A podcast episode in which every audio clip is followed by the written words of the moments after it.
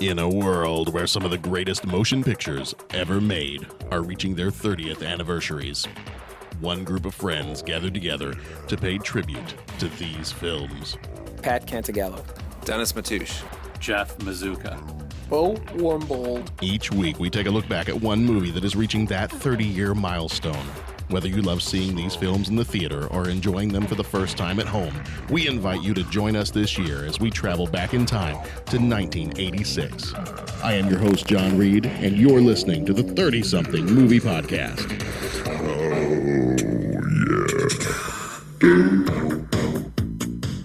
Oh yeah. Oh, yeah. You're listening to the 30 something movie podcast. We're on episode number 81, uh, Ferris Bueller's Day Off. So, we're going to be talking a little Ferris Bueller this time around. Uh, real quick, we do spoil the movies that we talk about, and we may mention other movies here and there in part of the discussion. So, if you don't want to be spoiled, um, if you haven't seen this movie or movies, first of all, welcome to the human race. Uh, we have these things called movie theaters and movies. Go watch them. Um, but uh, if you don't want to be spoiled, I guess don't listen right now and then go watch the movie and then come back. Um, but we do spoil stuff, so we just want to give you that little warning right up front. Uh, also, if you could, please head on over to iTunes. If you like what you're hearing, if you're enjoying the show, uh, help us out by going over to iTunes and leaving us a review. We'd love to hear positive reviews. If you've got a negative review, um, I'd love to have you email that to us and let us know if, if there's something that uh, you know uh, annoys you about the show or uh, you know just something you wish we were doing differently. Um, we'd love to hear about that. So you can always send that to us at uh, 30podcast at gmail.com. Um, but you've got a whole bunch of other different ways you can reach us. Our website, 30podcast.com, is the best way to do that. It's got our voicemail number, our Twitter uh, username, all that other stuff. So any other way that you want to try to reach us, you can head on over to 30podcast.com, and that's got some some extra stuff beyond what we do here on the show. Um, tonight with me, I've got my co-hosts Jeff Mazuka, I've got Bo Warmbold, and a few minutes into the recording, uh, I've got uh, one of our co-hosts Pat Cantagallo comes in too. Uh, so we're going to be talking a little bit of new movie news right up here at the front, and then we get on into talking Ferris Bueller. Um, first of all, Suicide Squad comes out this Friday. Is anybody interested? In it? I'm I'm I'm gonna go see it at some point. Okay. Exactly. Okay. So you're not running out to see it opening night. No. Okay. I, I guess my question is, does and, and other people have talked about this to death, so we're not going to spend too long on it. But um, what does Jared Leto need to do as the Joker for you to like it? Something different. Okay. Like for I he it he just needs to be an original take on the Joker. I don't want to see him trying to be Heath Ledger. I don't want to see him trying to be Jack Nicholson or Cesar Romero. Like I, I don't want to see anybody else's influence of the character. I want to see what he's able to do. Yeah, I don't know if you have to worry about Cesar Romero. Well, you never know. Just say. but I've heard I've heard good things from, you know, people reviewers who've already seen it. I've heard but I've also heard that he's trying a little too much to channel Heath Ledger, so we'll see how that goes. Okay. It's been so long since I've seen the Heath Ledger version. I probably need to go back and see it again. Yeah. I, I don't think I'll go watch it this weekend. I do want to watch it sometime soon, but I, I would be, I like you. I kind of would like to go back and watch The Dark Knight again just to kind of see that before going to. Mhm. I don't want to see it before. I want to. I've, Mm, I'm far enough removed from having seen it that I don't want to refresh my memory Yeah. as to what Heath Ledger did, and then go see what uh, Jared Leto does. Yeah. Now, have have either of you seen uh, The Killing Joke yet? No, I was going. I was going to, and I heard that some pretty bad reviews of it. Oh, really? Because I, wanted to go see it in the theater that one day that it was going to be in the theaters, Yeah, yeah, yeah. and then just didn't get to. But I I hadn't read any reviews on it. But so what you heard was bad? Well, so what I heard was that they really fleshed out the backstories, and it just went in places that people were like, "What? What? Why? What? What is this?" Okay. Too much backstory. that's pretty much what we all felt when we left Batman Superman too, so maybe it's the year for that. Yeah, maybe. I need to go now. I did buy the the Ultimate Edition Blu-ray, and I still have not watched it yet. Uh, but everything I'm reading says that it does make it a better movie. well, it probably doesn't have far to go. to No, make I a mean- better movie. Probably only two part to improve. Yeah, You can only go up from there. true that. Speaking of going up, uh, we were just joined by Pat. Pat, how's it going? Hey guys, how are you doing? Good. How are you? Doing fine, man. It's dark in the basement today. Directly from the Bat Cave himself. It is, All right. man. Well, I left the lights off last time. These guys gave me a hard time about being in the Batcave, so I figured I'd just go with it. You know. Right on. You, you. Yeah, we you we can still see your face. Turn off the other light.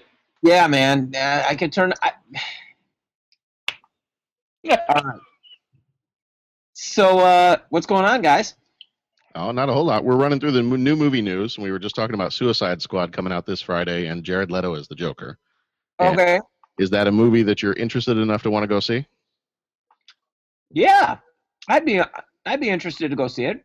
Okay. Um, is this a formal invite, or are we discussing whether this is um, this movie would hold people's interest? It could be a formal invite. Okay. I, I don't Um, mind going to a movie with you and watching you sleep again. yeah, man. Yeah, I, I don't mind going to your bedroom window and watching you sleep. Hey now. I, you know, that's a whole nother podcast. That's a lot cheaper than the price of a movie, and I can That's still bring right. popcorn. Yeah. I, um. So, did I come in in the middle of a thought? Should I listen a little bit, or is that the question that we're all kind of answering? You know, that's kind of the question: is what is uh, Jared Leto, the guy that's playing the new Joker?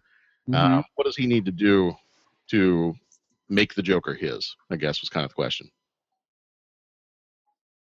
Man, you know what? If I knew the answer to that, it wouldn't be Jared Leto. It would be uh, Pat Cantagallo playing the Joker. You know what I'm saying? Because Which I would watch. Suicide Yeah. Squad, Vernon Hills edition. yeah, man. Um, There's you know, your band director movie. yeah, There you go. That's right. Because you know, um, I I can't. I'm drawing a complete blank. Who was the guy that played the Batman? Who played the Joker in the in the Dark Knight? Heath Heath Ledger. Heath Ledger. That's right. I mean, that was. I mean, it doesn't come much better than that. But even when you go back and watch Nicholson's portrayal, even that was pretty awesome. You know, I I, I got to be honest. It's not like I watched Nicholson and and. Well, let me just say, I, I it was different, but it was just it was just awesome. So whatever Jared Leto does, it's got to be um, I- don't know, just somehow make it unique.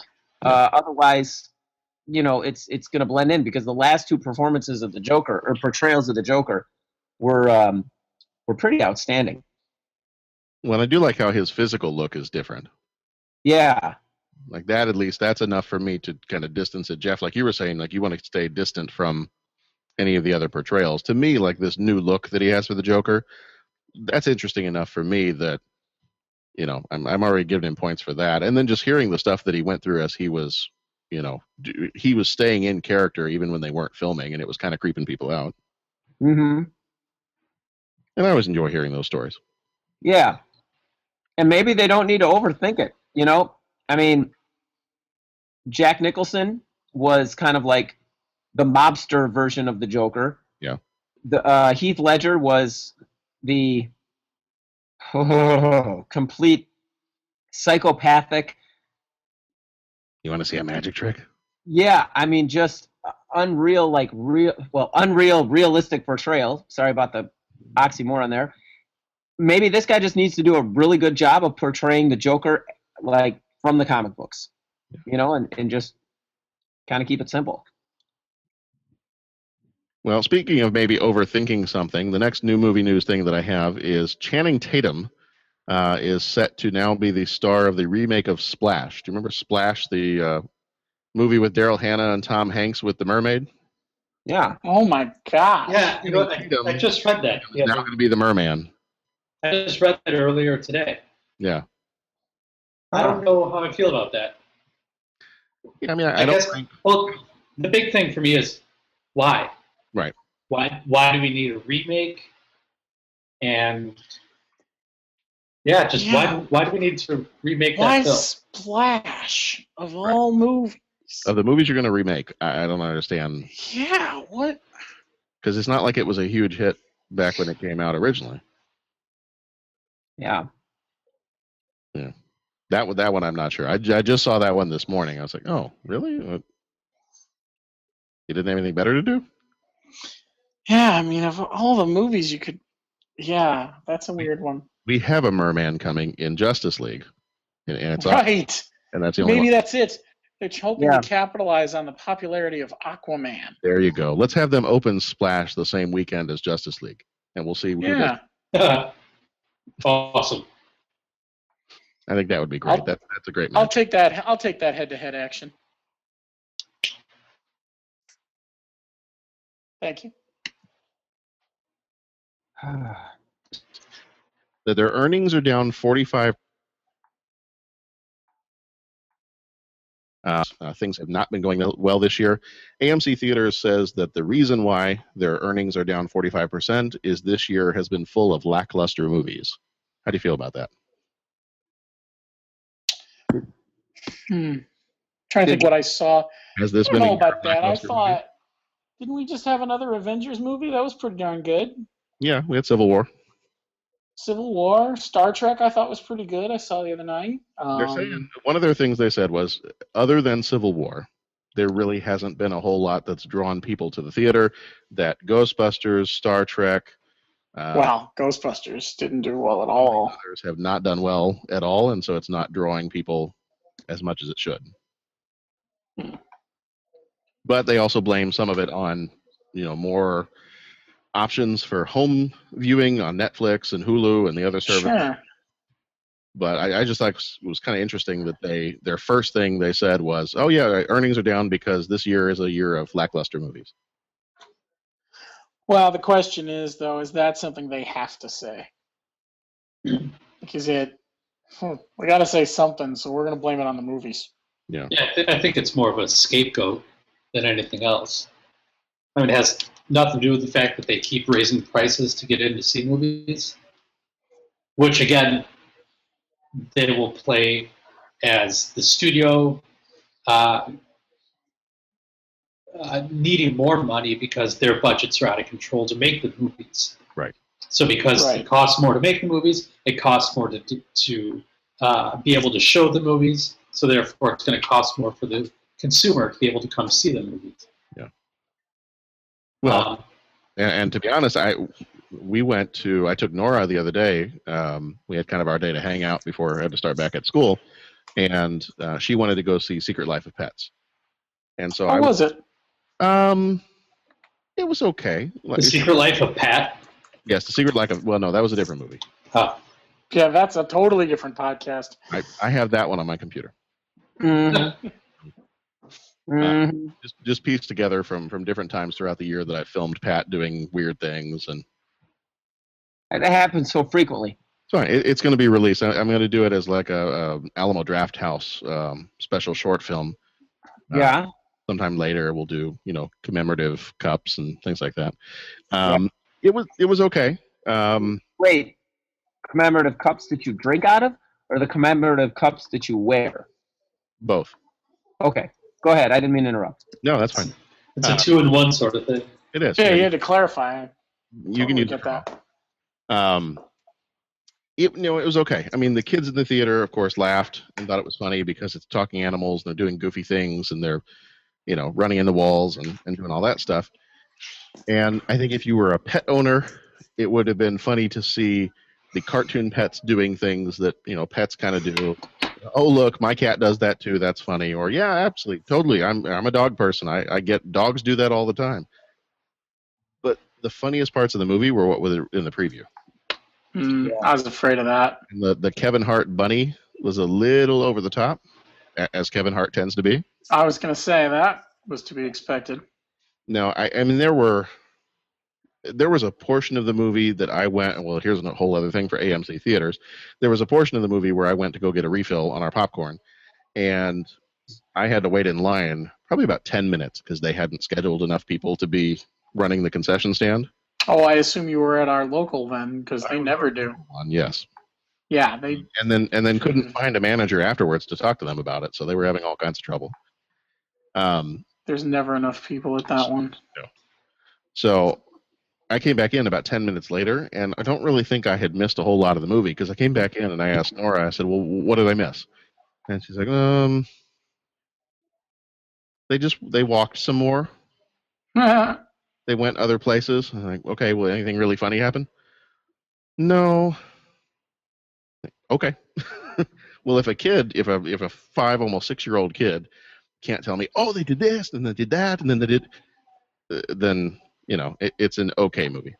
yeah, I mean, you, you I got get the exasperated, no, nothing happened. Yeah, that's usually. I got best. several responses. I mean, but she had she had fun. She had a blast. Like she loved it. Well, sure. But I got fe- several comments on Facebook when I posted up that I was there at the movie theater taking her to go see it.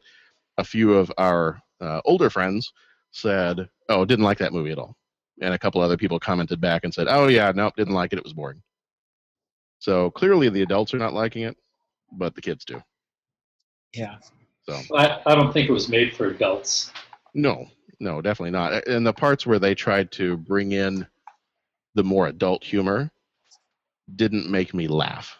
They made me kind of you know smile, maybe a, a maybe a little a little tiny grin, but it wasn't like a laugh out loud. You know, haha, they got me. That's funny. Yeah. Well, Finding Dory was a good movie. Yeah, it was. I did like that. Um, that was outstanding. I've heard great things. Still haven't seen it, but I've heard great things. Civil War was a really good movie. Everything else, I mean, nothing really. Uh, it's gonna push me to go like crank out money for a ticket. You know what I'm saying? Well, and that was the other Yeah. thing. Going to this Secret Life of Pets movie. That, that's what I was going to say. Was going to this movie. I was looking around to see. You know, I, I like to go to the theaters that have the nice seats. I like that theaters have done that. And they've upgraded it and they've got the reserved seats and everything else. But when I first looked at our local theater that had the reserved seats, it was going to cost twenty bucks, easily twenty bucks, to go for myself and a child to see this movie in the early part of the day. On Yeah. a, Yeah. no, like that's not even concessions. Yeah. So if I were, and that's just me and one child. If I was to take the whole family, forget it. We'd be, you know, forty, fifty dollars in tickets before we even got to the popcorn and the other stuff. Right. So Yeah. I mean, I can tell you part of the reason why you're forty-five percent down in your in your earnings because your tickets are too expensive. Yeah, and like Tammy and I are going to be uh, heading out for our anniversary coming up, and it's like, hey, we get to go out for like dinner and a movie. Kids are going to be going to sleepovers and doing the whole thing. Um, but you know that doesn't happen every weekend. It doesn't happen once a month, and I nothing would really make me want to do it. I mean, there's just plenty of other movies like from the past that I haven't seen that are easily accessible. So No, and and I'll wait until I find a theater that has a deal. That uh, Sharon and I are going to go see uh, Star Trek Beyond tomorrow, Because it's cheap Tuesday. right? Because it's Cheap Movie Tuesday at one of the other local theaters, so it's five dollars for a ticket. Well, I'm going to wait and go to the five dollar a ticket one. um, that's yeah, So I, I'm not going to spend all that money when I've got an option. When theaters do stuff like that, then I'll go to that instead. Well, it's been it's Tammy's request, so I think we're gonna end up going to see uh, uh, Ghostbusters, which I'm curious about too. So I'll, I'll be back next Monday with my uh, non-spoiler review. Okay, because that one Oh, I've wait. seen yet. That's my You're going out to celebrate your anniversary, and your wife is choosing Ghostbusters. That's what she wants to go see. There's well really done, young man. Well done. yeah, you know, it's. I mean, here's the best part about Tammy is that like, um, she will usually get sucked into just about any movie I put on. There's really no like the Big Lebowski. She's struggling with, which I don't know. Aw, But- that's sad. we all talked about the lethal weapon thing going on the other day. I like turn on lethal weapon. I do what I typically do. I watch the first 10 minutes, fall asleep. Wake up a little bit later. Tammy was like trying to get some grad class stuff done. She's like, essentially, thanks a lot, jerk. She totally got sucked into lethal weapon. So I'm just like, I caught the end. So I'm like, okay, well, are you going to bed? No, I got to do grad school work. I'm like, okay. I put on lethal weapon too. Sure enough, I make it about 45 minutes in, fall asleep. She's waking me up. She's like, I'm just leaving because I just got sucked into lethal weapon too, you know? So yeah. Tammy is uh, Tammy's pretty awesome when it comes to uh, going movies, going to see movies. Did you you brought up Big Lebowski? Did you realize that there was a Big Lebowski quote that came from Ferris Bueller Um, no, I did not realize that. that killed my car? They killed my car. Yeah. All righty. Well, does anybody else have any other new movie news that they saw? Well, I'm going to throw this one out, and I I sent this to you the other day. Yeah. The remake slash reboot of The Rocketeer. Yes. Yeah. How do Um, we feel? queasy. Concerned. Pat's excited. I'm excited, man. That sounds like fun. I guess one of us has to be optimistic about this stuff. You know what? I, I like the Rocketeer, and I I don't. I try not to be somebody who immediately like knee jerk is like no no no no no no no no remakes no sequels no, but and I will probably go see it. But I I kind of feel this. I feel the way a lot of people I think are feeling about Ghostbusters, the new Ghostbusters, is I like the original. I don't see that the original needs to be remade. To me, when you've got a movie that is set in a, it's already a period piece. It's already something that takes place in a different time period than what you're from. Mm-hmm. hmm Then I don't understand why it needs to be remade. You know, I, same thing with I. I will probably be a little. I'll probably be a little wary when they decide to someday reboot or remake or whatever they're going to do with Indiana Jones, which we talked about last time. Is it? It's a period piece. It's. Do you need to totally remake it and redo it? Yeah, I don't know. Is uh have you read any of the plot ideas yet? Jeff, the one you sent said that it was going to be a female, an African American female pilot. Yeah, and the sense that I got is that they're trying to say that she is going to be one of a band of Rocketeers. Yeah, that the movie is supposed to be called The Rocketeers. so it's not just one person, it's going to be a group of people that somehow come together or brought together to be these flying humans. I haven't read what uh, what they're thinking of doing in terms of setting, so I don't know if it's going to be a modern look or I uh, heard I heard it takes place after the Second World War. It's it's supposed to be six years after the first movie, Oh, so maybe in the Second World War. and no Cold War. So they're saying it's it's like start of the Cold War. It's supposed to be six years after the original Rocketeer movie, and it's more of a sequel because they're saying the original Rocketeer Cliff Secord has gone missing while he was fighting, and this new pilot decides to take up his mantle and become one of the team of Rocketeers. So, okay, so it is after the Second World War. Yeah. Okay. So I mean, it's something that I, I, I like the Rocketeer. So will I go see it? Sure, I'll go see it. Do I think it needs to be made? No. No, I mean, I I would be perfectly fine. I like, I'm not. I didn't jump up and down excited when I heard that they were going to make a new Rocketeer movie. I didn't, and it's not a. It's not like some people with the Ghostbusters, like, why does it need to be an all female cast? That's not it. I I don't care if they had, if they even brought back the original guy that played the Rocketeer and wanted to do a sequel. I don't even know if I'd be up for that. I feel the Rocketeer. To me, the Rocketeer is a little bit like Ferris Bueller. Like I would not, I wouldn't want them to make a sequel to Ferris Bueller, Right. and I don't think they need to do a remake of Ferris Bueller. It's a one and done movie. Leave it alone. But that's just my thought. Mm. Does that answer your question? That answers. Wait, did I ask the question? No, Jeff did. Oh, okay.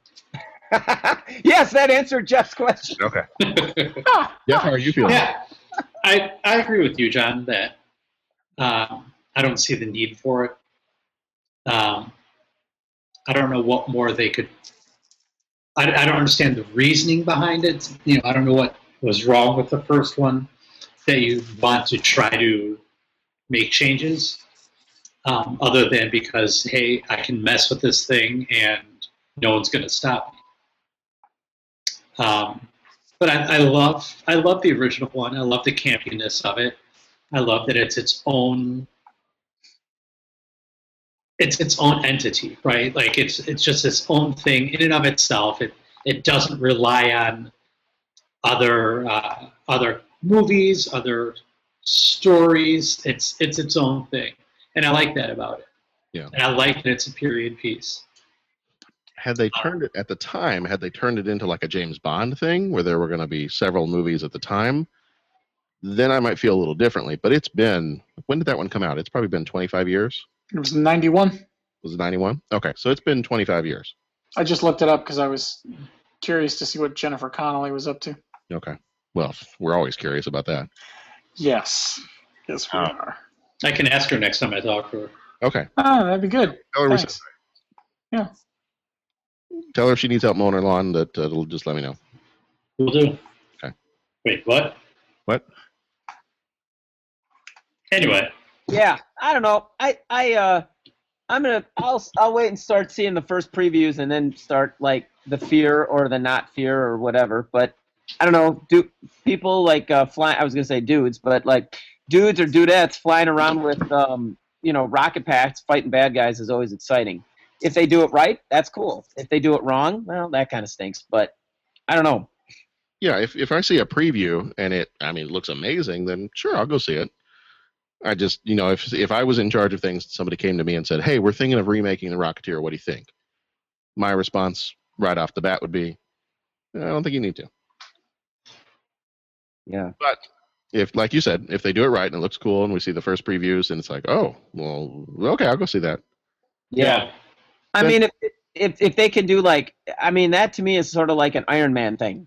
Dude flying around in a cool suit, you know, guy flying. ar- That could be that could be cool. And whenever they do period stuff, I find that kind of, I I I, I get into that. I I like that. Well, and that's that's also the new. uh, Funny that that kind of parallels the new setup for Iron Man in the comic books. The new Iron Man is actually an African American girl. Cool. Right. I thought it was kind of interesting that this kind of came out at about the same time. Yeah.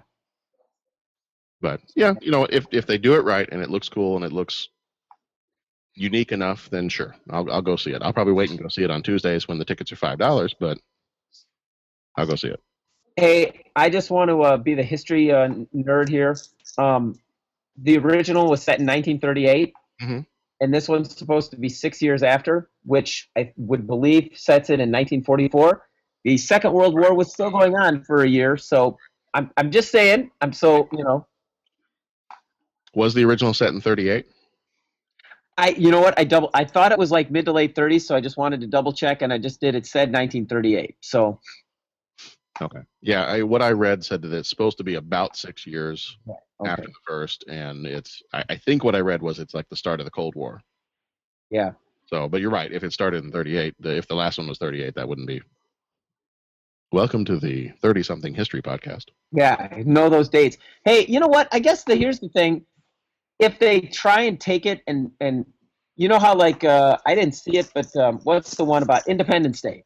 Tongue in cheek. Yeah. Yeah, stuff blows up, but it's cool. It's exciting. You know, Will Smith is fun to watch in it. We're flying, you know, uh, F-18 Hornets against alien spacecraft and all that. It was kind of, it was almost lighthearted. The second one seemed to like get, I didn't see it, but it just seemed to get like dark, and we're trying to make it all serious and brooding and like have big consequences, and and that just was like, what's the deal with that? So I guess if they do, if they're able, if they go for lighthearted and fun, and this is a comic book movie, hey, that would be cool to go see in my book. If they suddenly try and make the Rocketeer and change it into something that, by trying to make it too heavy or serious or overtones that weren't there in the original, then it's kind of like, why? Are, that's where I, it would kick in. Like, hey, why are we doing this? Life moves pretty fast. If you don't stop and look around once in a while, you could miss it. Ferris Bueller's Day Off came out June 11th, 1986, um, rated PG 13. Director, producer, and writer for this one was John Hughes, who died in 2009. Um, didn't realize it was that long ago. Like, I felt like it was only just a few years ago, but I guess it's already been seven years now. Uh, John Hughes directed 16 Candles, The Breakfast Club, Weird Science, Uncle Buck, and several others. He produced The Breakfast Club, Some Kind of Wonderful, Uncle Buck, Christmas Vacation, and Home Alone. Um, he also wrote National Lampoon's Vacation, Mr. Mom, 16 Candles, The Breakfast Club, Weird Science, Some Kind of Wonderful, Christmas Vacation, Home Alone, and several others. Another producer on this one was Tom Jacobson, who also produced Flashdance, Explorers, Uncle Buck, Christmas Vacation, and Mission to Mars. Music on this one was the trifecta of Arthur Baker, who did Beat Street and Sudden Death, Ira Newborn, who did 16 Candles, Weird Science, Dragnet, Naked Gun movies, Ace Ventura, and Mallrats, and John Robie, who did uh, two short films, one called Heroines and one called The Loneliness of Animals. The budget on this one was 5.8 million. The box office was 70.1 million. Starring Matthew Broderick as Ferris Bueller, who was also in War Games, Project X, Glory, The Lion King, The Cable Guy, Godzilla, and The Producers. Alan Ruck, who played Cameron Fry, was in Young Guns 2, Speed, Star Trek Generations, and Spin City. Mia Sara, who we just talked about last week in Legend, played Sloane Peterson. Uh, she was in Legend and Shadows in the Storm and Time Cop. Jeffrey Jones played Ed Rooney, Principal Ed Rooney, uh, or Dean of Students. Was he the, he wasn't the principal, he was the Dean of Students. I mean, not that there's that big of a difference, but um, uh, he was in Amadeus, Howard the Duck, Beetlejuice, and The Hunt for Red October. Jennifer Grey played Jeannie Bueller. She was in Red Dawn and Dirty Dancing. Cindy Pickett played Katie Bueller, uh, Ferris Bueller's mom. She was in the TV show St. Elsewhere, as well as Sleepwalkers and Son in Law. Lyman Ward played Tom Bueller, Ferris's dad. He was in Nightmare on Elm Street 2, Sleepwalkers, and Independence Day. Uh, Edie McClurg played Grace, um, Ed Rooney's assistant. She was in The Little Mermaid, Wreck It Ralph, and Frozen. Charlie Sheen played the boy in the police station. He was in Red Dawn, Platoon, Wall Street, Hot Shots, Major League, and The Three Musketeers. Ben Stein played the economics teacher. He was in Win Ben Stein's Money, an awesome, awesome game show. He was also in a movie called Expelled, No Intelligence Allowed, Ghostbusters 2, and a few episodes of The Wonder Years. Jonathan Schmock was the Chez Quis maître d', and he was in Some Kind of Wonderful and a whole bunch of TV shows. Rotten Tomatoes, the critics gave this one 81%, the audience gave it a 92%. Uh, Ebert, let's see, I got Siskel and Ebert here. Ebert gave it three stars. He said, quote, in all of his films, adults are strange, distant creatures who love their teenagers but fall com- or fail completely to understand them. That's the case here, all right. All the adults, including a bumbling high school dean, are dim-witted and one-dimensional, and the movie's solutions to Cameron's problems are pretty simplistic. But the film's heart is in the right place, and Ferris Bueller is a slight, whimsical, and sweet movie. Siskel, however, did not like this movie at all and said, and then there's the matter of the film's overall structure. At the end of the picture, we get the message that Ferris may have had an altruistic motive for ditching. It may be that he really sees himself as the class Pied Piper, setting an example of free living spirit for his uptight friends who have typical rotten parents. If this element of Ferris teacher had been scattered more frequently throughout the movie, it would have been a better film. This picture should be re edited. And he gave it a big, big thumbs down. Uh, Cinema Score gave this one an A minus, so people liked it when they came out of the theater. Um, in terms of awards, there were several awards for this one, or several nominations. Nominated for Best Performance by an Actor in a Motion Picture for a Golden Globe, Matthew Broderick. Uh, it won the National Film Registry Award. Um, and I think there may have been a couple of other nominations too, but they're not on this list. And our summary for this one Ferris Bueller has an uncanny skill at cutting classes and getting away with it. Intending to make one last ditch before graduation, Ferris calls in sick, borrows a Ferrari, and embarks on a one day journey through the streets of Chicago. On Ferris's trail is the high school principal, Rooney, determined to catch him in the act. Ferris, you're sick. Now don't go pushing it and making yourself worse. Uh, maybe you're right, Dad. I know I'm right, pal. How'd you get to be so sweet?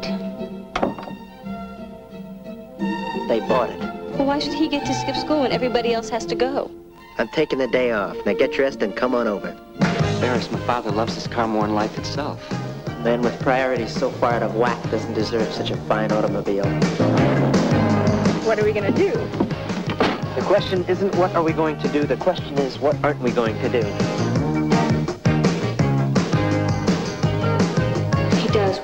He wants, You know, as long as I've known him, everything works for him. whenever he wants. He's very cool, and he never gets nailed. Life moves pretty fast. If you don't stop and look around once in a while, you could miss it.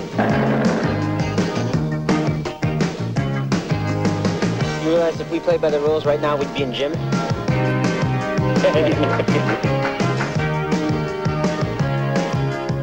so so dangerous about a character like Ferris Bueller is he gives good kids bad ideas. Ferris Bueller, do you know? Yeah, he's getting me out of summer school. They think he's a righteous dude. Hi, I'm Abe Froman, the Sausage King of Chicago. That's me. I can see him denying popular belief, setting off on some impossible mission. I did not achieve this position in life by having some snot-nosed punk leave my cheese out in the wind. You want to get married? Central Park in fall. I mean, if I wasn't a fool. Sure. Today. When he looks back on the ruin his life's become, he is going to remember Edward Rooney. Hey, Dougie. It's dead, Cameron. You killed the car. My best friend has flipped out. I got you, Ferris. I think this calls for something bold. I finally got you. Something wet. Oh, he's such a sweetie. They all adore him. Love you, pal. Something wild.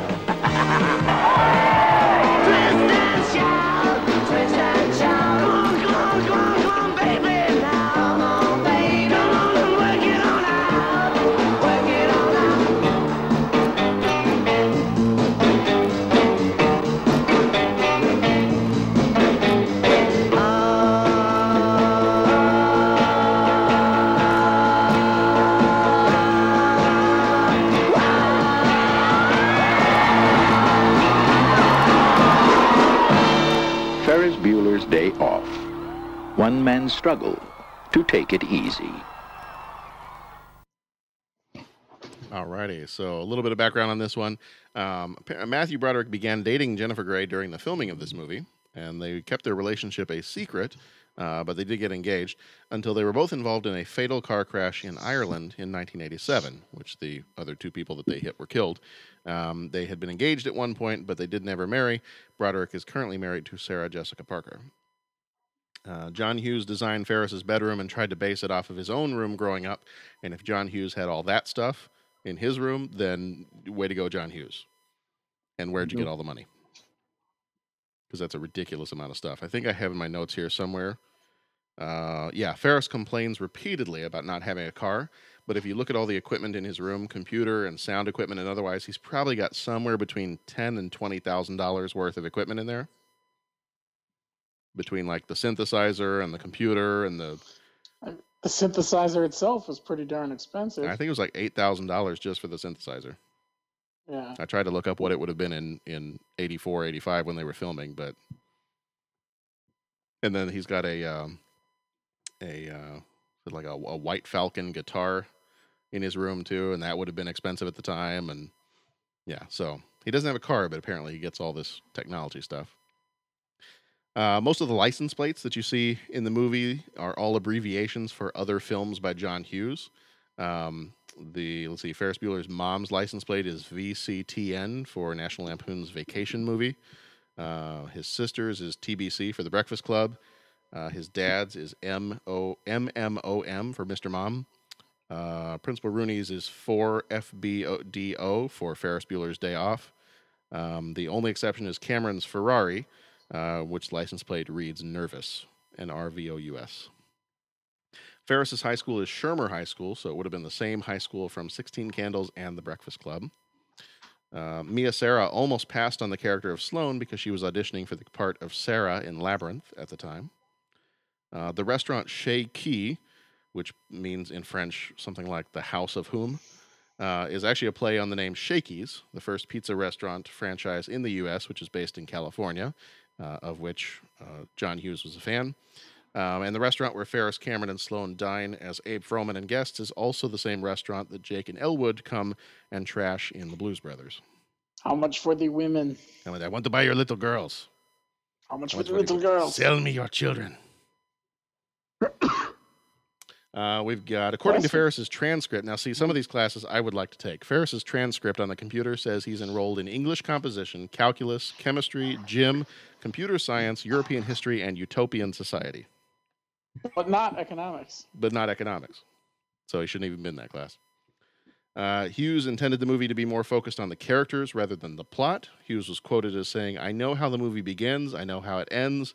I don't ever know the rest, but that doesn't seem to matter. It's not the events that are important, it's the characters going through the event. Therefore, I make them as full and real as I can. This time around, I wanted to create a character who could handle everyone and everything. Uh, Hughes also said of filming in Chicago Chicago is what I am. A lot of Ferris is sort of my love letter to the city, and the more people who get upset with the fact that I film there, the more I'll make sure that's exactly where I film. It's funny, nobody ever says anything to Woody Allen about always filming in New York. America has this great reverence for New York. I look at it as this decaying horror pit. So let the people in Chicago enjoy Ferris Bueller. Here, here. There you go. Uh, the last little thing I had here was while Cameron's house is in Highland Park, Illinois, just a few miles from where we live, um, Ferris's house is actually located, located in Long Beach, California. All right. So that's all I got for the background of this one. Um, let me start it off with this question. We talked about this with some of the other John Hughes movies, and this may depend on you know when the first time you saw this movie was.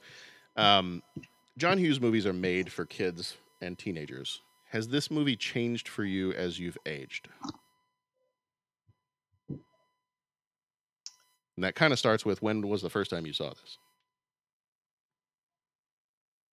Yeah, I mean, I I didn't see it in the movie theaters. Obviously, too young, really. Um, but I saw it relatively young, and I wouldn't say it's changed much over the years. I might enjoy it even more because as I when I watch it now, it's more nostalgic than anything. I mean, it's just fun.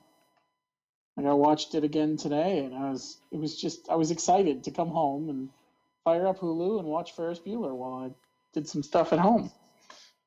It's it's a classic example of a movie you can come into at any point. You're clicking around on Comcast and you find Ferris Bueller on a Sunday afternoon. Uh, just lost an hour because you're not going to not watch it. Mm-hmm. It's I've heard another person refer to those as kryptonite movies. There you go. I like it. I've heard of it being referred to as getting Shawshanked. Mm, hmm Yeah. But yeah, this is one that does it for me. I'll doesn't matter where you come in, you just pop in, you watch it, watch it all the way through. Yeah, I agree. I don't remember the last or when I first saw this movie. Um, maybe ten or eleven years old when I first saw it. Um, but has it changed, or has me growing up, or well, let's put it this way: me getting older. I haven't quite grown up, but has getting older made me look at this movie differently? I don't think so, because I think at the heart of the movie, it celebrates the notion of just wanting to put your hands up and say, you know what, I'm not doing life today. and whether you are a student in high school or a college student or an adult in a career, we all still have those days where you wake up and you say, How can I be expected to go to school on a day like this? Yeah. And it's a gorgeous day, and there's so many other things you'd rather be doing with your time, and you just, however you get around doing it, you make that phone call or, you know, go online and say, hey, I'm not coming in today. So I think it, it, that's still at the heart of it, no matter what age you are. That's what, at least that's what I appreciate about the movie is that it's it's always going to be almost that reminder that some days you just got to say screw it and just take the day. Yeah, it, it's uh, it's uh, it's a funny movie. You guys uh, both said it, you know, really well. I remember seeing it when I was young, probably ten or eleven. Uh, I, my folks saw it first, and uh, I remember them just talking about it. And I, I mentioned it to my mom, and she's like, "Oh my gosh, that was one of the funniest movies ever." And that's kind of what I remember is just, you know, I never really took it very seriously.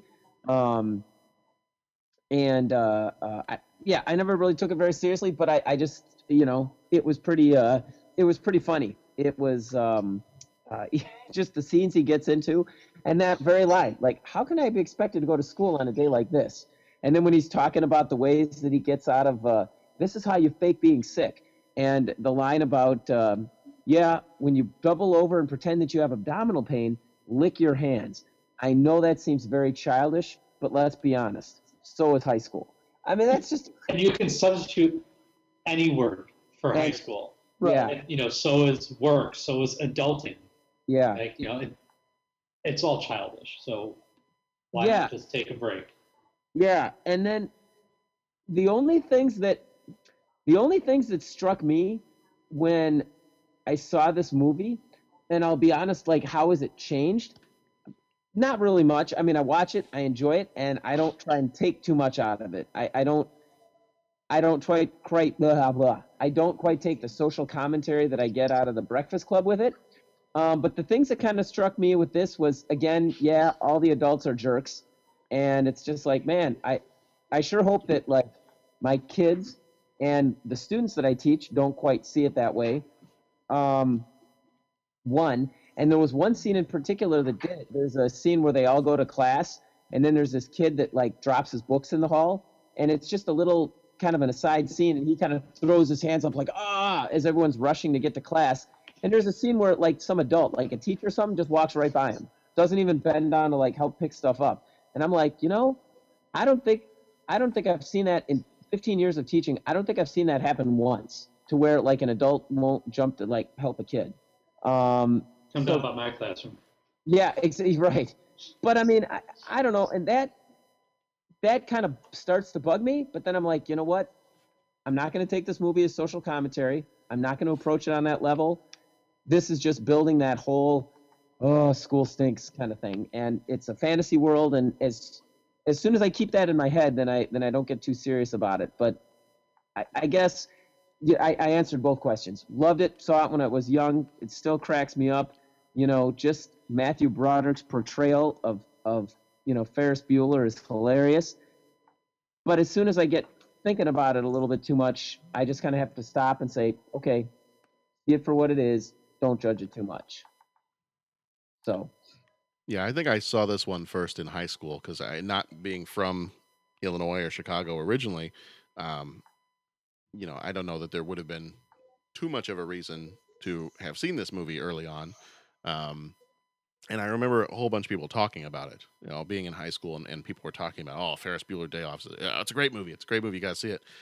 And I'd never even heard of it before. So I think the first time I saw it was probably pretty early on in high school and watched it and, and thought it was hilarious. Now, I had no clue, just having moved here, I had no clue what most of these landmarks were that they were mm-hmm. going to. You know, I recognized I recognized some of it because I remember we watched Blues Brothers a lot when I was a kid. So I knew some of these locations. Mm. I, I recognized some of like the the types of the streets, like Wacker and, and some of these other streets. And I was like, okay, I I've seen that stuff before. Um, I know that much about Chicago. And I think maybe we had been to the Art Institute once and so I knew some of that, but you know, it was not it was not like and I don't know if you guys had that experience. It was not like watching a movie where I go, "Oh man, that's my hometown." Like I've been there and I've been there and I, didn't have that experience watching it for the first time. It was more of a, "Oh, okay, here's some places in Chicago, you know, maybe I'll have to get there someday and go see these things." Whereas, you know, if they had filmed you know, growing up near London or, or growing up in Dallas or somewhere like that, if they had filmed something in my hometown, you know, I, I'd be kind of excited to see that. But for me, that I didn't have that draw to this movie initially. The one one of the reasons that I asked, has this movie changed for you over time, is because I kind of felt a little bit like it had for me. And then as I was reading some other people's reviews or listening to a couple of people's reviews uh, that they had put up for this movie on YouTube, there were a lot of people, and of course these are all adults. These are all people that are at least our age or a little bit older. A lot of people really did not as they were as they were talking through this and talking through through their reviews as an adult they did not like the character of ferris that as they got older he had become to to quote these adults uh, the character of ferris when you watch this movie as an adult he's more douchey than he was when you watch this as a teenager and I wondered if, and I picked up a little bit on that watching it this time. There were a couple times where, and, and Pat, like you said, I'm not looking for that kind of stuff. I'm just watching this to enjoy the movie. I'm not, I'm not seeking this out. But there were a couple of times where, when Ferris says something or does something, I'm sitting there going, "That's kind of cold. Like that's that doesn't seem like something a friend would do. I mean, I know, and I know you're pushing Cameron to have a good day, or I know you're doing this for this particular reason, but." You're, sometimes you're kind of a jerk. And I kind of I kind of dismiss that as most of these other reviewers that you know they started going into territory like oh well he's a sociopath he doesn't care about the feelings of others and it I'm like no that that's a movie teenager Mm-hmm. like when you Well, I- portray I, think teenagers that's a teenager in general. well sometimes yeah Is that it's it's more self-centered. right I mean you're more focused on about, yourself uh, I, you know, I I'm doing this to better Mhm. somebody else. Well, you're really not, but you just don't have the foresight or life experience to understand that. right So of course you're doing what you think is the best thing to do. I think adults that start feeling that way when they watch this movie or start pointing that out when they watch this movie now, I think are just ignoring their own bitterness and projecting that onto the likes of the character of Ferris. Right, because even when I mean, I heard these people giving these reviews, and they started, you know, they started talking like, "Oh, well, th- this is this is how the movie is, and this is the gospel truth about you know Ferris Bueller's Day Off is that he's a, a sociopath and he doesn't care about other people." Well, I'm watching it going, okay, now as an older person who's you know 20 years removed from, you know, almost 20 years removed from high school, I'm watching this and I'm going, okay, there are times where I look at that and I go, oh, come on, Ferris, that that's not cool, or, or that's not but I'm also reminding myself that's probably the way I was when I was 17, 18 years old. So I, I'm not going to be too hard on this movie character. For you know, the movie character hasn't changed. It's the same movie it was when I first watched it, you know, 20 years ago. It's me that's Mhm. different, and it's me looking back, going, "Okay, I'm not like that now."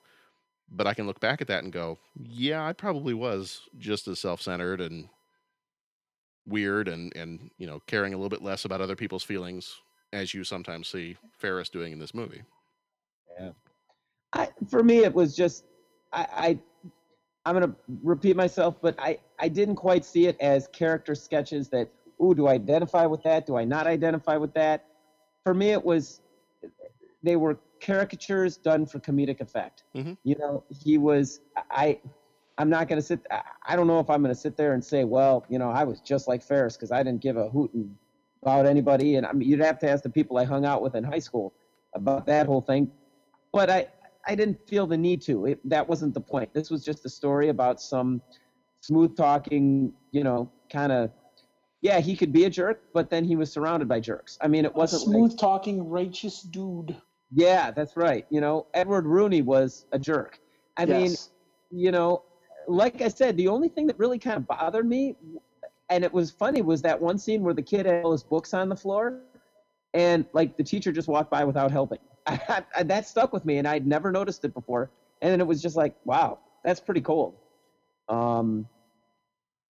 So. Yeah. Yeah, this uh, and this kind of goes into you know identifying with the character and, and saying you know would I would I look at myself as being like a Ferris or like a Cameron or somebody like that. Um, you know, I, I think there's a lot about the character of Ferris Bueller that you might look at that and go, oh, maybe that's the way I wish I was in high school. I, I wish I was more outgoing. I wish I was somebody who dared to do these type of things. Because I look at this and I go, you know, this movie, it's fun. Did it ever inspire me to, you know, ditch school? And it, it inspired me to look at that and go, oh, that'd be really fun to do. Did I ever actually do that? No. And do I identify with any of these characters? If I identify with anybody, it's I probably would consider myself more of a Cameron. And I would be too afraid to ditch school. Yeah. But that kind of goes into an interesting, and this is people reading into things way too far. Um, and too afraid to stand up to his friends. Right. This this is reading into it a little bit too far, but I did in some of my my searching on this find that there is a fan theory out there, and and of course we know fan theories from like Star Wars and other things are just as crazy as the fans who come up with them. Um, but there's a fan theory out there that Ferris Bueller does not exist. That he is much like in Fight Club, that he is a figment of Cameron's imagination, uh, and Cameron is creating this character in his head to do all the things he wish he could do.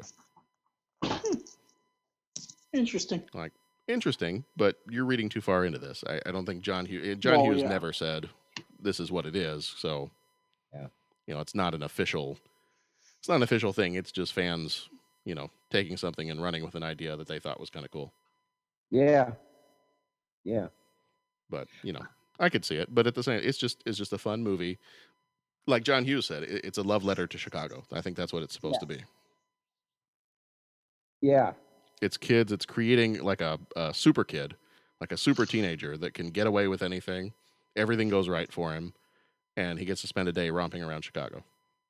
Yeah. I, but again, it's fantasy. Right. And it, I don't, I don't look, I didn't look up to him back then, and I don't look up to him now. You know, like I don't, I don't see how I would fit into that equation. Like looking at it, like I don't. You don't want to be Ferris? No, man, I wouldn't want to. Like, I wouldn't do that. Just wouldn't be my thing, and I, I wouldn't, uh, I wouldn't want to take advantage of my friends like that. And that's kind of what he did. And I think that's the stumbling block people had is. I don't think you're. We're not being presented with some guy that's just this wonderful hero, and I don't think the, mu- the movie is intended to do that. Again, I think it's caricatures done for, you know, comedic effect. Really. So, what is your of of the things that they go do during their day off? Uh, what is your favorite scene in the movie? We'll get the favorite quotes here in a minute, but what, what's your favorite scene in the movie of all the things that they go do? What's your favorite scene? I'm inclined to say uh, Cubs game. I, I figured you probably would be. Hmm. Though I have seen a lot of people argue and say, "Hey, if they truly were kids ditching school, they should be out in the bleachers with the rest of the kids." Exactly. And apparently, it was originally intended to be a White Sox game, but the White Sox were not playing day games during the time they were filming. Because John Hughes, I guess, is not a Cubs fan. I guess he was a White Sox fan. Hmm. Well, yeah, I mean, the so the lights at Wrigley weren't even in yet when Right. this movie was made because that didn't happen until '88. So uh, for 62 games, or for uh, I'm sorry, 81 games of the season, it's all afternoon games. Yeah.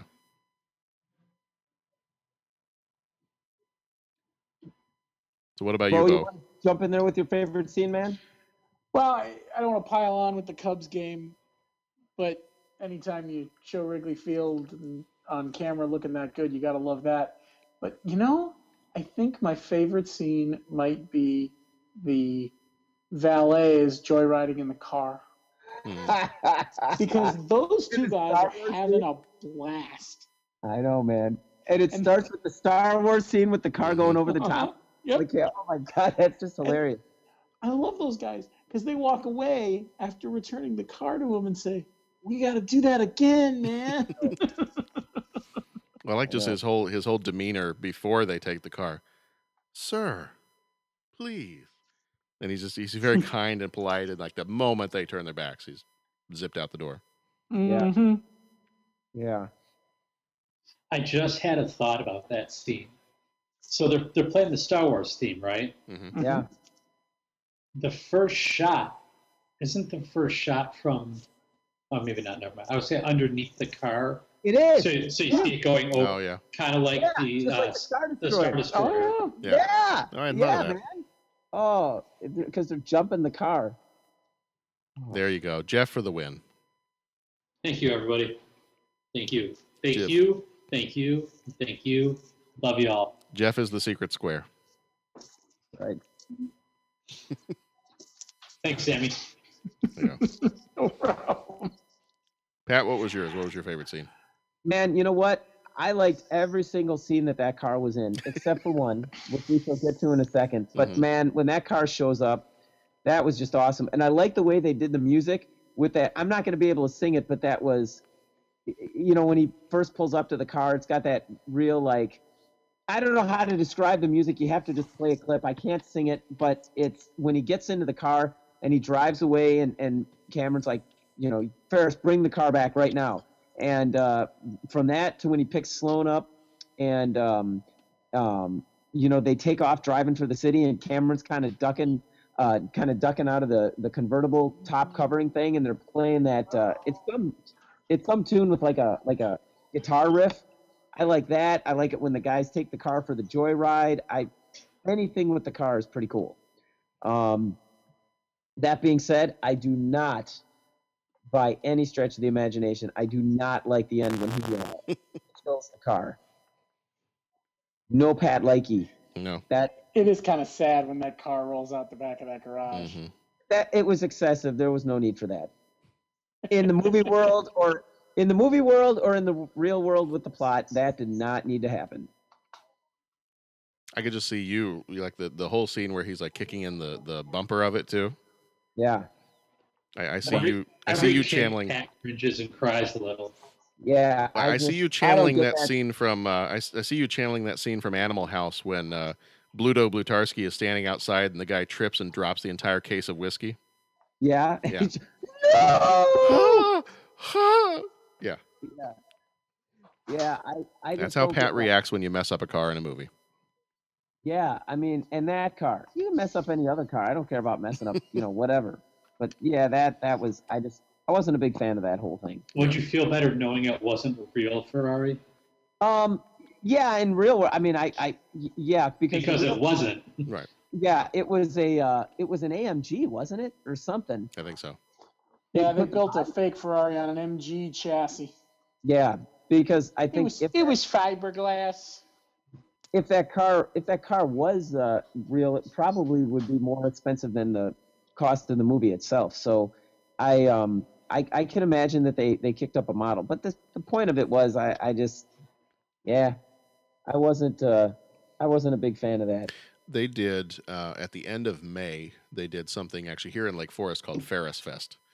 And I originally, when I first heard about this months ago, I thought, oh, I, I, then I'm going to go see the movie because it's right here in in Lake Forest, the town that I live in. It's right here, and they have at the community center. They've actually named the theater uh, the John and Nancy Hughes Theater within the Cool. community center building that we have. And so they were going to do a showing of the movie with a Q&A and they were going to have some of the actors, I think his parents were going to be there from the movie, a couple of other people, not, you know, not Matthew Broderick and not the big name people, but a few people were going to be there. And then what they were going to do was they had recreated a replica of his room and they were going to take you on a tour. It was going to be two or three days, and you could, you know, you could pay for just one day at a time if you wanted to just go to one of the days tours or, or just see the movie or, or whatever. And they were going to tour the different spots. Like you could go sit in the same seats they sat in at Wrigley Field. You could go up the uh, the Sears Tower, uh, go to the the stock exchange, uh, go to all the different places that they went, and they would take a bus and, and take you to all these places. Um, but then when I found out what the tickets cost, like even just to see They're the movie, expensive. oh man, just uh, because you couldn't just see the movie, you had to pay for that day's ticket price, and it was part. There was a tour, I think, of the replica room, and they had a replica of the car, and then you could see the movie. I think for that day alone it was like hundred and sixty dollars. It was Okay. not cheap. Yeah, Because we talked like- about doing it until the second we saw the ticket price. Right, and I did too. I was like, oh well, yeah, cool. You know, even if the tickets are, you know, it, because it's a, a special event, even if even if the tickets are like ah, 15, 20 bucks, I, I might still go just to see the movie and ha- see the Q and A and and do all that. No, the moment I saw it was just like 160 per day, and that was like the cheapest of the days. The other Yeah. days were going to be upwards of like 230 dollars or or something. So you'd have to drop almost 600 dollars to do the whole weekend. You know, like I, I like Ferris Bueller, but I don't have the I don't have the same amount of money that Ferris Bueller apparently has. Yeah.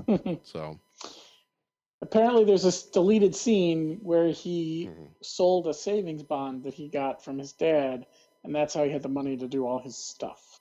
yeah, apparently they they took it out because they said, you know, we we want to show that he can manipulate his way through these things, but we don't want to show he's a thief. Exactly. So we'll we'll take this scene out of the movie and yeah, I think there were a couple of other scenes like that that did not play well during the first screening of it, so they just kind of said, "Nah, we're going to yeah, we're, we're going to change a couple things here." Apparently there were also scenes where they were going to go to a strip club hmm and a couple of other things. They're like, "Mm, no, we'll we'll take that out. We don't have we don't have enough time to film the whole thing, and it just doesn't it doesn't fit anyway. So let's let's. They don't want to show that he's a thief when he steals a fifteen million dollar car. right. Right. I get it. I He get it. doesn't steal. Cameron opens the door for him. Yeah, that's right. So he Rosie- gets for Hey. leaving it unlocked. He- His, he- his dad he should have even locked the says- garage. He even says, "I could have stopped you." Mhm. yeah. So Cameron knows that he let Ferris do that, Yeah. and I think deep down inside, Cameron wanted Ferris to do that. Yeah. If for no other reason than it became the catalyst for Cameron to finally stand up to his dad. Yeah. He took the direct approach. Definitely kick kick the car. But at that point, he wasn't kicking the car. No, he was kicking the car. I've had this. I we, we can argue this one. No. He was kicking his dad. That- wasn't I just, I, you know, I think number one is uh, uh, if he wants to go, you got to go address it with your dad. I mean, you could sit there and beat the heck out of the car. That's not going to do anything. You still got to go do it with your dad. So I don't, I don't buy this symbolic. I'm kicking the dad kind of thing. I just, I don't know. I just didn't like that scene. I mean, if he wants to get angry and wants to destroy stuff and do whatever, then you know, whatever. But that's Well, the, but the, the confronting the dad is the follow up to destroying the car. okay. So Pat has come down uh, against symbolism today. Yeah, yeah. A car is sometimes just a car. Mm-hmm. Is that what you're trying to say? Pat, Pat's not a fan of fantasy or symbolism.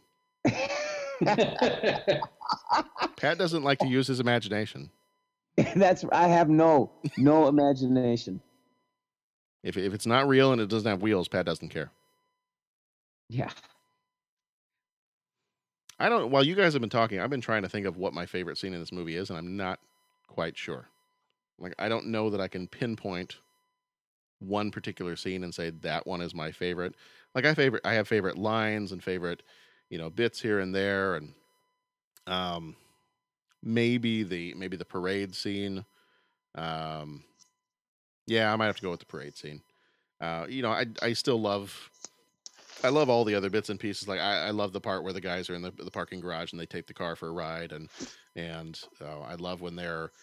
I, but I have little like little snippets of a scene, like where he's trying to run back home, and he's sprinting through everybody's houses and the backyards and everything else, and yet he stops and takes time to say hi to the women that are sunbathing. Yeah, Well, that, yeah, I mean, you got to do that. I, and I, I, just, I thought that part was hilarious. He's just running, running, running. All of a sudden, the camera stays on that scene. It's like, well, why aren't we cutting to the next scene? Oh, because he's coming back. Hi, Ferris. How's it going? And I just, I love all of the little references to everywhere you go, there's something about Save Ferris, or there's something about community rallies around sick boy, or on Yeah. the uh, on the marquee at Wrigley Field it says Save Ferris, and Yeah. I just I like how they put all those little bits in there, and, and even at the mom at the police station, it's like, oh, you, you know, um, make sure to tell your son, you know, everybody here at the station's pulling for him. Yeah. Yeah. So You they know, just and- having that stuff that ran throughout the entire movie. I think I think that was the part that I liked. And and I, some of you more uh, uh, knowledgeable movie watchers can explain to me what this technique is, but it seems like John, you know, Hughes is able to uh, uh, put the camera on a scene and just kind of let the tension build or let the scene kind of sink into you. And and for you know, even that whole like uh, um, Ben Stein giving the uh, the economics lecture, and he's he's talking, and it was anyone, anyone, and then he fills in the blank, and then he keeps talking, and the thing I always focused on is the Bueller, Bueller, but in watching that scene again, just everything in there, it just lets that scene sit and just kind of cook. And it's got the person chewing the gum and blowing the bubble. It's got the stills of the just absolutely, you know, students bored out of their mind. And I, yeah, he does some. All of his scenes are, are put together with a lot of detail. It seems. And apparently It- that that his whole scenes thing, were improvised. yeah, that whole thing apparently was supposed to be done off camera, Okay. where you wouldn't even see Ben Stein talking. But Okay. apparently they came in and, and Jeff, like you were saying, they had him improvise it. Right. Like, what, like what, what do you know? And then teach a lesson on what you know. And he's like, oh, well, I know this. So I'll just go up to the board and talk about this. So everything he was saying was just as it was coming to him. That's cool. And they said that he, the extras and the other people that were there applauded at the end of it. And Ben Stein thought, "Oh, this is great! Like people actually learned something." But they applauded him because they thought he was playing the best, most boring teacher you could possibly think of. So they were they were applauding his acting, Yeah. and he thought they were applauding that he had actually taught them something about economics. That's fun. That's fun. But that was and that part. My, when I first started teaching, and I did this every single year, first day of school, when we would do attendance, very first day, and I was just getting to know the kids. Every single time I would get to the B's in the uh, in the roster, and I'd always do Bueller, Bueller, Bueller. And my first year, I probably had maybe a third of the class got the joke, and they were they were either laughing or smiling. And then the sad thing was, every subsequent year, fewer and fewer kids got the joke. Yeah. And I was like, come on, guys. And until they got to the point where I didn't have anybody that got the joke. And so then I actually put a poster up for parent teacher conferences that said, please show your children Ferris Bueller's Day Off. Yeah. And then after that, I had some kids come back like, my mom and dad said that at parent teacher conferences, you told them we had to watch this movie, and we did, and it was awesome. Like, you're welcome, Yeah. future It of was- America. Yeah, it was um it was fun. It, and it goes in cycles. You know, kids will get it, kids won't. Um about midway through my teaching, some kid uh, wore a Save Ferris shirt to Mhm. school. Nice. So Isn't that a band though? Yeah. Pardon? It might have been because of the the band Save Ferris and not the movie. I've never heard of the band. I don't know anything about the band, but I did ask about that. I'm like, are you and she was a big Ferris Bueller's Day Off fan. Okay. Okay. So yeah, but there, you're did- right. There is a band called Save Ferris. Okay. All right. So if you, uh, I'm going to jump in with this one, and then we'll give our give. You can give your favorite quotes right after this, and then we'll wrap up. Uh, if you could take a day off, what would you do? Where would you go? Jeff would go to a Cubs game. Yeah, me too, probably. Pat would go to the auto show. Yeah, the auto show. There you go. No, I think Pat would go MMA. I go MMA. Yeah, go watch a cage match or two, right? Yeah. There was a demolition derby this last weekend. There was. If I honestly, if I was going to take a day, um, I'd go to the beach. Actually, come to think of it, on Senior Ditch Day, I did go to the beach. So there you go. So Pat's That's day what off I'd- was to go to the beach. What was that? Pat's day off was to go to the beach. My day off was to go to. That's always it, man. Okay. That's like beach, lake. Actually, in the springtime, I usually do take a day off, and I go to the zoo and just walk around the zoo for the day and bring my iTunes and my headphones and just wander around for hours. Take him to the zoo. Cool. cool. Nice. Bo, what would you do? Probably go to a Cubs game or some, let's call it some sporting event, because I cut out on a Friday before and gone to the racetrack too. Here we go. I think I would. Mine would either be a combination of I I'd go see I'd go see a couple movies. I'd probably go to the movie theater see a couple of movies. But I think another thing I would I'd go walk around. I just go walk around the city. Like I Mm. don't I I love just walking around the city. I don't need to go anywhere in particular. I just on occasion I like to just go down to the city. I just like to walk around, watch the people, just be down there. I, that would probably be if, if I were to take a day off. I would, you know, it wouldn't be as wild and crazy as Ferris Bueller. I'm not going to get up on a float and start singing, um, unless that they had one for me. Um, but I think I'd, I'd, I think I'd probably go into the city and just walk around, do stuff. That was one of the other interesting things, though, to me was um, I didn't read all of Siskel's review on this, but Siskel said if this is a teenage kid's day off, it's a boring day off.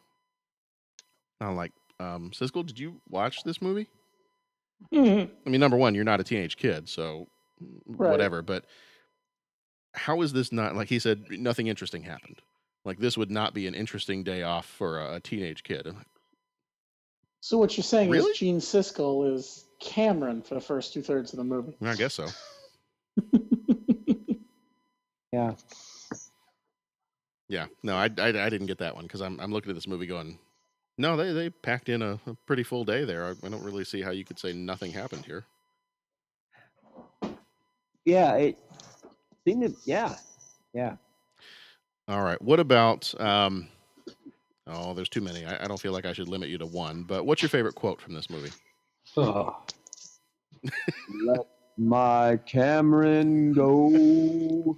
Nice. There we go. Well, if no one else is gonna jump on it, I'll jump on it. Life moves pretty fast. If you don't stop and look around once in a while, you could miss it. There you go. Yeah, that. Huh.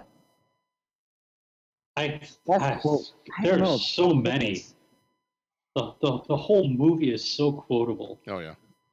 Um, I I almost everything that the secretary says Mhm. really cracks me up. She's that. That's the. I'm trying to look for the clip You know, right like now. you It's, know, with, you know with, with your you know with your bad knee, Ed, you shouldn't throw anybody. right. You know, like you're just like, wait, what? Yeah, And I love. I like just watching her sit there and pull pencils out of her hair. that was funny. Yeah, she's just got a couple She's- of great lines. Mhm.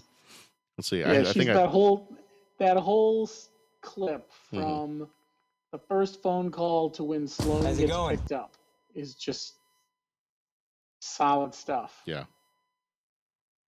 Let's see if I can pull up here. That one scene in particular. Push this kid any further than I can throw him.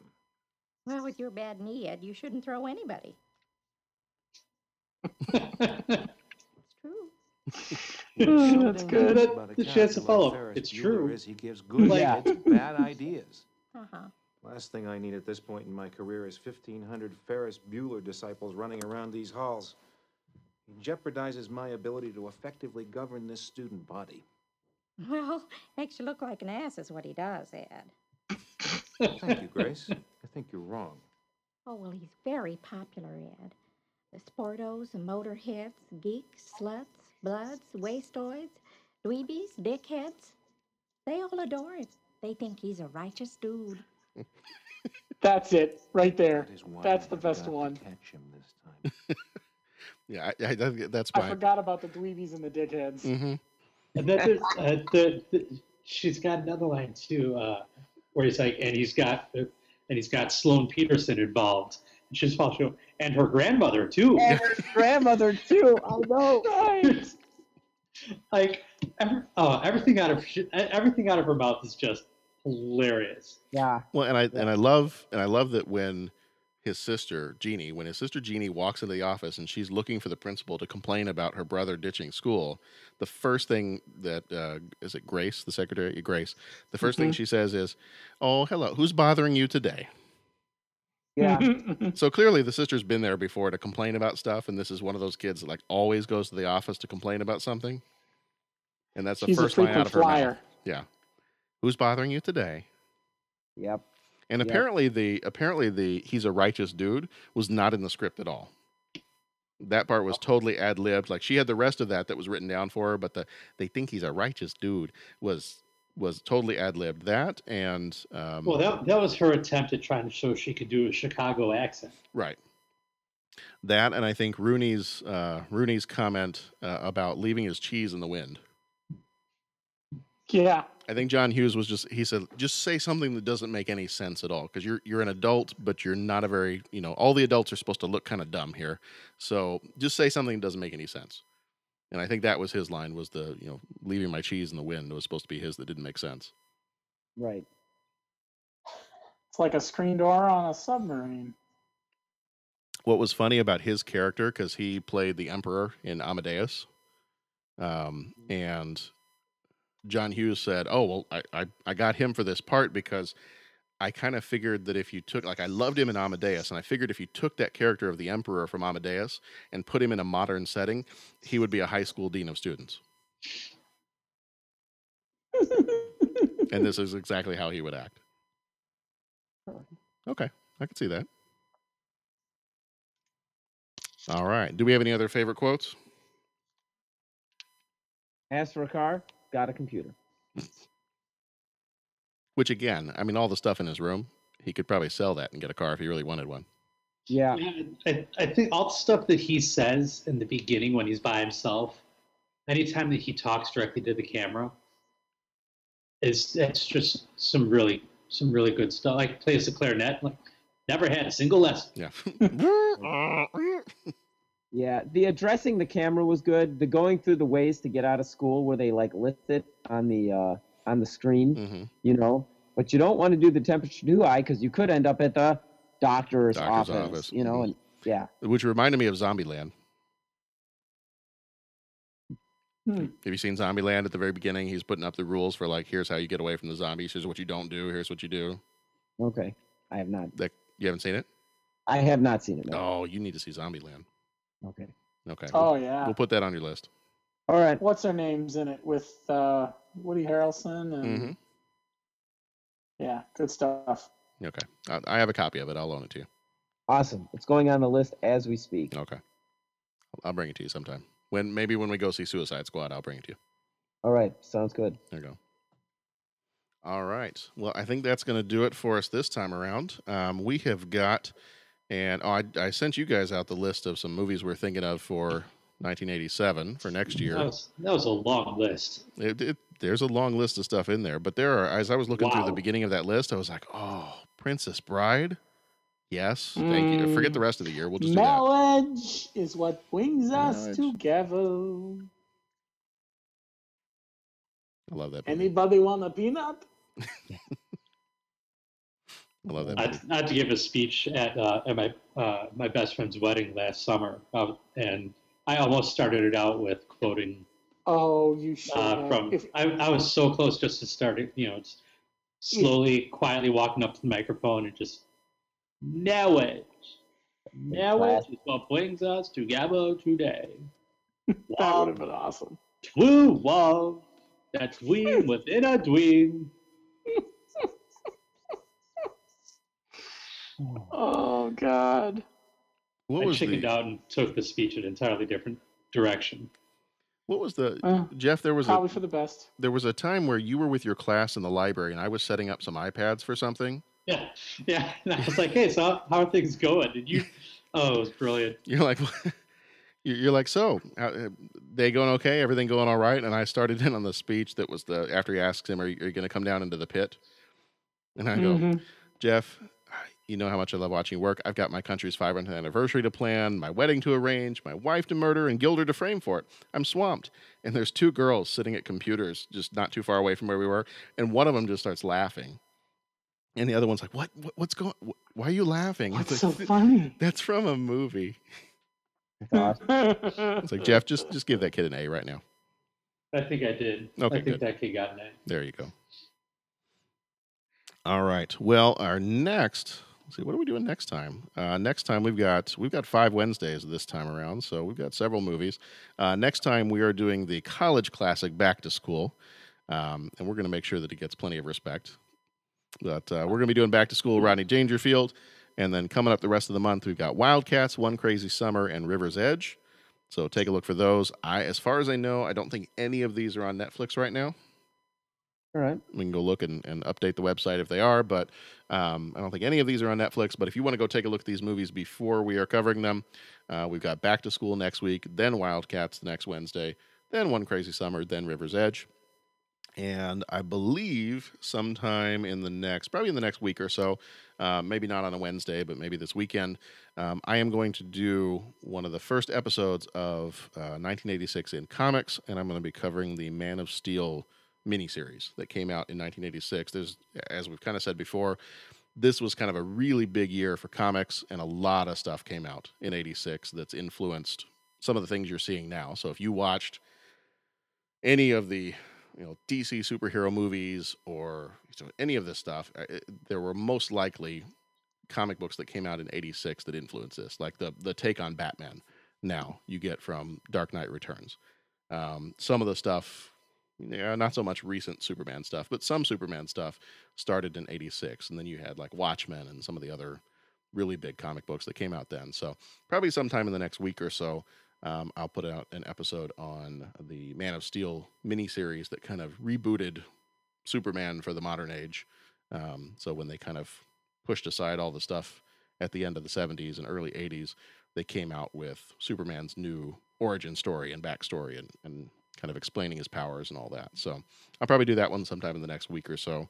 So we'll get that one out there. Otherwise, we got those other movies coming up uh, pretty soon. So, um, how can you get in touch with us? You can. You could write us a letter, but you don't have our address. Um, I'm trying. I'm, I'm trying to get in touch with you guys right now. You're trying to right now. It. He's trying to reach out and touch someone. hmm Reach through your computer. There you go. If you can do like that, lawnmower man up in here. I was gonna there. Thank you for the reference. No problem. You beat me to it, but Eh, first time for everything. Okay. So you can reach us at 30podcast.com. Uh, you can reach us 30podcast at gmail.com. We're on Twitter at 30podcast. We're on Facebook, facebook.com slash 30podcast. You can listen to us on Stitcher, Satchel, Google Play Podcast, iTunes, 30podcast.com. You can just play it straight from there.